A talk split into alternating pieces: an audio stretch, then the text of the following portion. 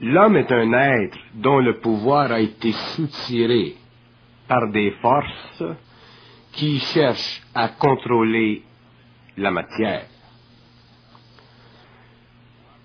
Cet assassinat, puisque en fait c'est un assassinat, est perpétré à une telle échelle que le meurtre dans le monde, sous toutes ses formes, en est la phase la plus poussée, ainsi que le suicide.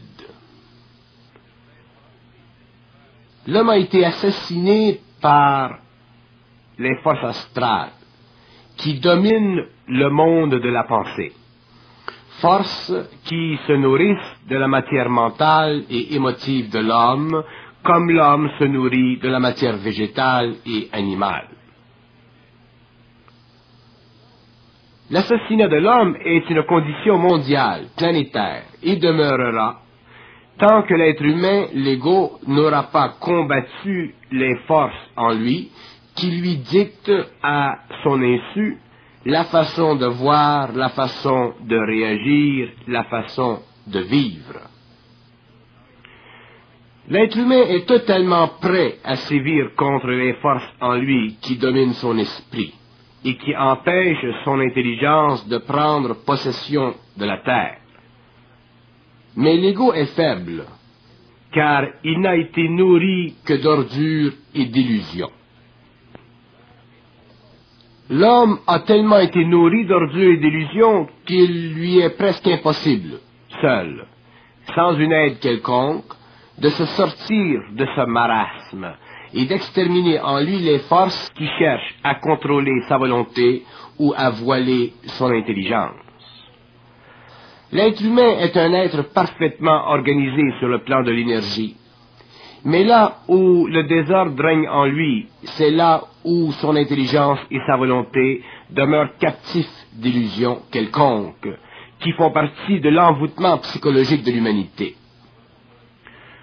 L'être humain est un être supérieur en puissance, mais cette puissance ne peut éclater en plein jour, car il vit dans la nuit de son expérience, il vit à l'extérieur de ses propres murs, il vit selon la loi de l'homme mort, de l'homme assassiné par les forces de vie inférieures à lui-même, c'est-à-dire inférieures à son intelligence et à sa volonté. L'assassinat de l'homme est tellement grand qu'aujourd'hui il a perdu le pouvoir de savoir, de faire léviter, de faire éclater, de transmuter, etc., etc. Il a perdu ce qui lui appartient de droit, car il a perdu la capacité de s'élever au-dessus de l'envoûtement psychologique qui couvre la surface de la Terre. Il a l'impression d'être deux, une partie intérieure et une partie extérieure, lorsqu'en fait il n'est qu'un, et que toute perception le menant à croire qu'il est deux est une perception relevant de sa terrible condition d'être incapacité par l'aveuglement de son intelligence astralisée. Le plus grand piège de l'homme, c'est sa façon de voir les choses. Et le plus grand danger de l'homme, c'est son inhabilité de pouvoir changer sa vision, son entendement, car il a peur d'être un, il a peur d'être absolu, il a peur d'être sans réflexion. Le mystère de la religion se cache au fond de cette crainte, de cette caverne où l'ego se terre pour mieux prier afin de mieux être exploité par des forces qui lui semblent être bonnes et élevées, lorsqu'en fait elles lui enlèvent le pouvoir pour maintenir sous leur contrôle séculaire, millénaire, l'homme. L'unité de l'homme est essentielle à sa survie, à sa volonté, à son intelligence. L'homme ne peut plus vivre divisé entre le matériel et l'immatériel, entre le mortel et l'immortel, entre le temporel et l'intemporel. L'homme doit être tout à la fois, mais il ne peut l'être que s'il réussit à assassiner l'assassin.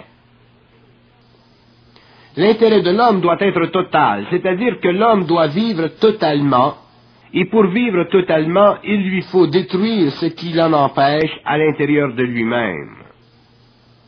L'homme est fixé à la source de la vie, mais il ne la réalise pas, car entre lui et la source s'élève le monstre qu'il a créé, la peur.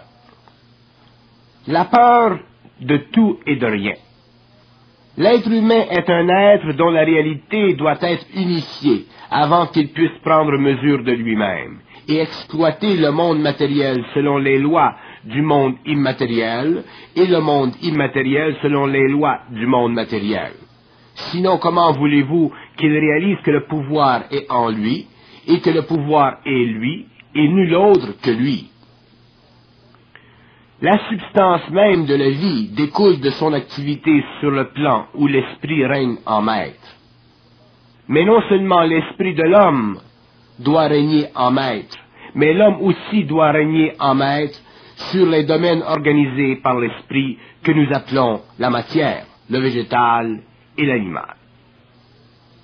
Sinon, quelle valeur a l'homme autre qu'une valeur purement expérientielle qui sert les forces dans le monde de la mort? Quand l'homme comprendra-t-il que la mort est une dimension qui le est? Quand comprendra-t-il que tout ce qui est mort, qu'il soit bon ou mauvais, est anti-homme? Quand l'homme comprendra-t-il que la religion aime la mort car ce sont les morts qui la maintiennent, afin que l'homme les rejoigne, car dans la mort la solitude est grande et l'esprit se meurt d'ennui. Alors que l'homme, lui, l'homme nouveau, peut vivre sans jamais mourir dans sa conscience, car elle aura détruit l'assassin de l'homme, l'envoûtement psychologique qui naît de ses pensées et torture son être. C'est à l'homme d'expliquer la réalité et non à l'esprit mort et solitaire. C'est à l'homme seul d'expliquer la mort et non à l'esprit du mort, car lui-même ne connaît et ne comprend son sort, tant qu'il ne sera pas revenu dans la matière et qu'il n'aura pas lui-même détruit l'assassin de l'humanité. L'homme n'a plus à demander à qui que ce soit de lui expliquer la réalité. C'est à lui de le faire maintenant qu'il sait comprendre le jeu de l'assassin, le jeu de l'astral. L'homme n'a qu'à parler réellement et l'esprit de la mort tremble devant ses paroles, car l'esprit de la mort sait que l'homme nouveau s'éveille sur la terre et la terre tremblera sous les pas de ce géant qui a toujours dormi. Jamais, depuis que l'homme est homme, le monde de la mort n'a autant tremblé qu'à la fin du vingtième siècle. Et c'est pourquoi les forces de la mort, les forces de l'astral, les forces de l'âme s'acharneront contre l'homme nouveau pour lui arracher son panache. L'homme n'a rien à craindre de l'astral que sa propre crainte car la crainte mène à la folie, et la folie est la douce et souriante fille de l'astral. L'homme n'a rien à craindre de la folie s'il comprend que tout ce qui est contre lui doit être détruit. Tout ce qui est contre lui doit être détruit. Si l'astral est contre lui, l'homme doit le voir, car ce n'est pas l'astral qui le lui montrera. L'assassinat de l'homme est beaucoup plus dangereux que l'assassinat de Dieu, car l'assassinat de Dieu était déjà une victoire pour l'homme, mais une victoire temporaire, car après Dieu, un autre Dieu apparut dans l'esprit de l'homme, et ce fut le Dieu moderne de l'impression scientifique, technologique, le Dieu de la machine.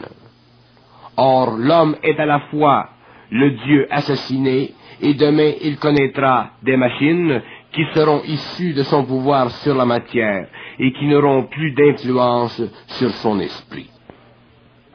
L'assassinat de l'homme n'est réalisable que dans le combat qu'il doit mener pour s'affranchir des forces qui ne veulent pas qu'il sente l'infinité de son intelligence. Toutes ces forces sont anti-hommes, car elles le prédisposent à vivre une vie qui n'est pas à sa hauteur. Tant que l'homme ne possède pas la capacité de déchirer de ses doigts le voile qui cache la conscience totale de l'énergie, il s'aperçoit qu'il est dans une impuissance et que cette impuissance fait partie de son assassinat. L'homme doit détruire le voile de l'astral, mais ce voile ne peut être déchiré qu'avec acharnement. Et cet acharnement est douloureux, car les forces ne veulent pas que l'homme sache, que l'homme puisse bénéficier du pouvoir de l'énergie qui est sans fin dans le cosmos, visible et invisible. L'homme nouveau s'acheminera petit à petit vers le soleil noir qui fait partie du centre de la Terre et qui ne peut être vu que par ceux-là qui ne sont plus fils de l'homme, mais fils de la lumière. Mais ces fils de la lumière doivent d'abord voir et reconnaître l'étoile qui brille, afin de pouvoir la suivre le long des pentes tortueuses qui mènent vers le libre chemin de l'intelligence, de la volonté créative. Sinon, la noirceur est trop dense et l'homme ne peut voir ce qui ne se voit pas seul. Il a besoin de l'impression qui fracture et ouvre et éventre le vase clos de l'envoûtement psychologique qui, depuis que l'homme est homme, le pousse à la recherche de la connaissance sans ne pouvoir découvrir que son symbole. L'assassinat de l'homme est un des grands mystères de la vie planétaire. L'homme d'aujourd'hui n'a plus la mentalité de l'homme d'hier. L'homme d'aujourd'hui, cependant, est aussi prisonnier de sa mentalité que l'homme d'autrefois. Ce qui permet à l'homme d'aujourd'hui de prendre conscience, c'est le phénomène de l'extériorisation de l'esprit de l'homme du Verseau. Chez l'homme du Verseau, l'esprit s'extériorise au lieu de s'intérioriser. Et ce phénomène aura des conséquences mondiales sur l'évolution future de l'humanité, car aucune force est plus grande, plus puissante que l'esprit, puisque l'esprit, c'est tout dans l'homme. Dans le passé, l'esprit ne pouvait s'extérioriser, car l'homme n'était pas encore au stage de l'évolution. Il était encore au stage du progrès social, alors que demain il sera prêt pour l'évolution de l'esprit maintenant que le progrès social aura atteint son point culminant avec l'âge de l'électronique. Donc l'homme du verso, l'homme de la nouvelle période, individuellement, commencera à se débattre à l'intérieur de l'enveloppe créée contre lui par l'envoûtement psychologique. Et plus il réalisera la densité de cette enveloppe, plus il libérera en lui des forces qui sévèreront ses liens avec les anciennes idées de l'humanité, et son esprit prendra de plus en plus d'ampleur jusqu'au jour où son esprit commandera à la matière. À partir de ce moment, l'homme entrera dans un âge nouveau où les forces de l'involution n'auront plus sur lui d'emprise. Ce sera la fin de l'assassinat de l'humanité. L'homme a été assassiné car les forces de l'esprit ne pouvaient entrer dans sa matière mentale. Et pour que sa matière mentale puisse les recevoir, il fallut que cette partie de l'homme se développe suffisamment, c'est-à-dire que l'homme puisse prendre conscience de lui-même et de sa condition.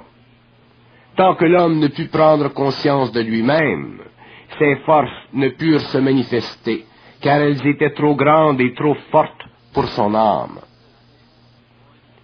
Mais à la fin du XXe siècle, l'homme peut prendre conscience de sa condition, car déjà sur la Terre, cette expérience a été parfaitement vécue. L'homme du Verseau sait maintenant ce qu'il doit savoir, et rien ne peut plus arrêter le mouvement de l'homme contre les forces qui empêchent son esprit de contrôler par la descente dans la matière les conditions de sa vie matérielle. Tout est dans le temps, et le temps est arrivé. L'assassinat de l'humanité sera révélé à l'homme dans ses moindres détails, de sorte que le mystère n'existera plus sur la terre vis-à-vis l'homme ou les règnes inférieurs. Tout sera connu, et l'homme verra que la lumière est sur la terre, et non plus encapsulée, enrobée dans les linceuls de l'astra. L'assassinat de l'homme sera révélé à l'homme à un tel point que ce dernier voudra se cacher la vue, car il ne voudra ou aura crainte de voir ou de comprendre ce qui lui sera expliqué.